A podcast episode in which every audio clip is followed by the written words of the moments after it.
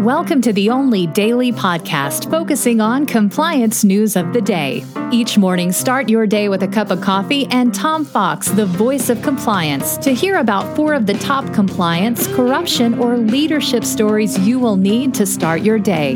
The Daily Compliance News is a production of the Compliance Podcast Network. May 7, 2020, the Lack of Trust Edition. And we start with that story as businesses lack trust factor in responding to the outbreak. Interestingly, an Edelman survey of people around the world think business have done a poor job of responding to COVID-19 in an 11 country study.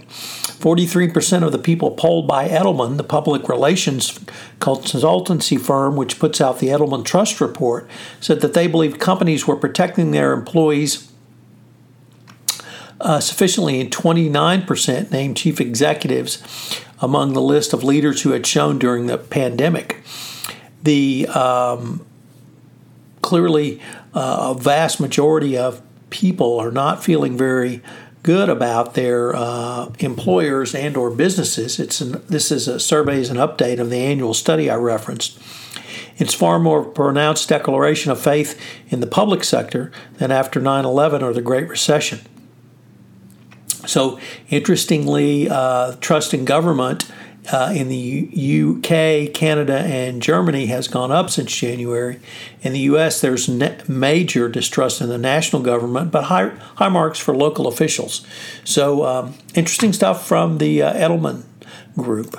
Next up, from uh, also from the Financial Times, Mexico and Pemex are going a different route uh, in the oil crisis uh, to, which is, of course, together with the coronavirus crisis. Mexico has actually ramped up production, and last week it took a $23 billion quarterly loss, among the biggest in corporate history. Um, basically, Mexico has doubled down on their production and has increased production at its refinery, although, of course, there's no one to buy it. When it comes to refining, no one believes they can reach a million barrels in May, and uh, but Pemex is trying. The more, however, Pemex's plants refine, the more low value fuel they produce. So whatever comes out of the refineries is worth less than the oil that went in. Nevertheless, at the uh, government's insistence, Pemex is still uh, going forward, and they're going to be the contrary ones, contrarians here uh, as well. So we'll just have to keep an eye on Pemex and the Mexican government. Next up, what's going to be the litigation cost from the coronavirus? Uh, also from the Financial Times, uh, we go back to Ken Feinberg, who has been a special master of huge compensation funds and indeed has distributed over $20 billion in his unique career.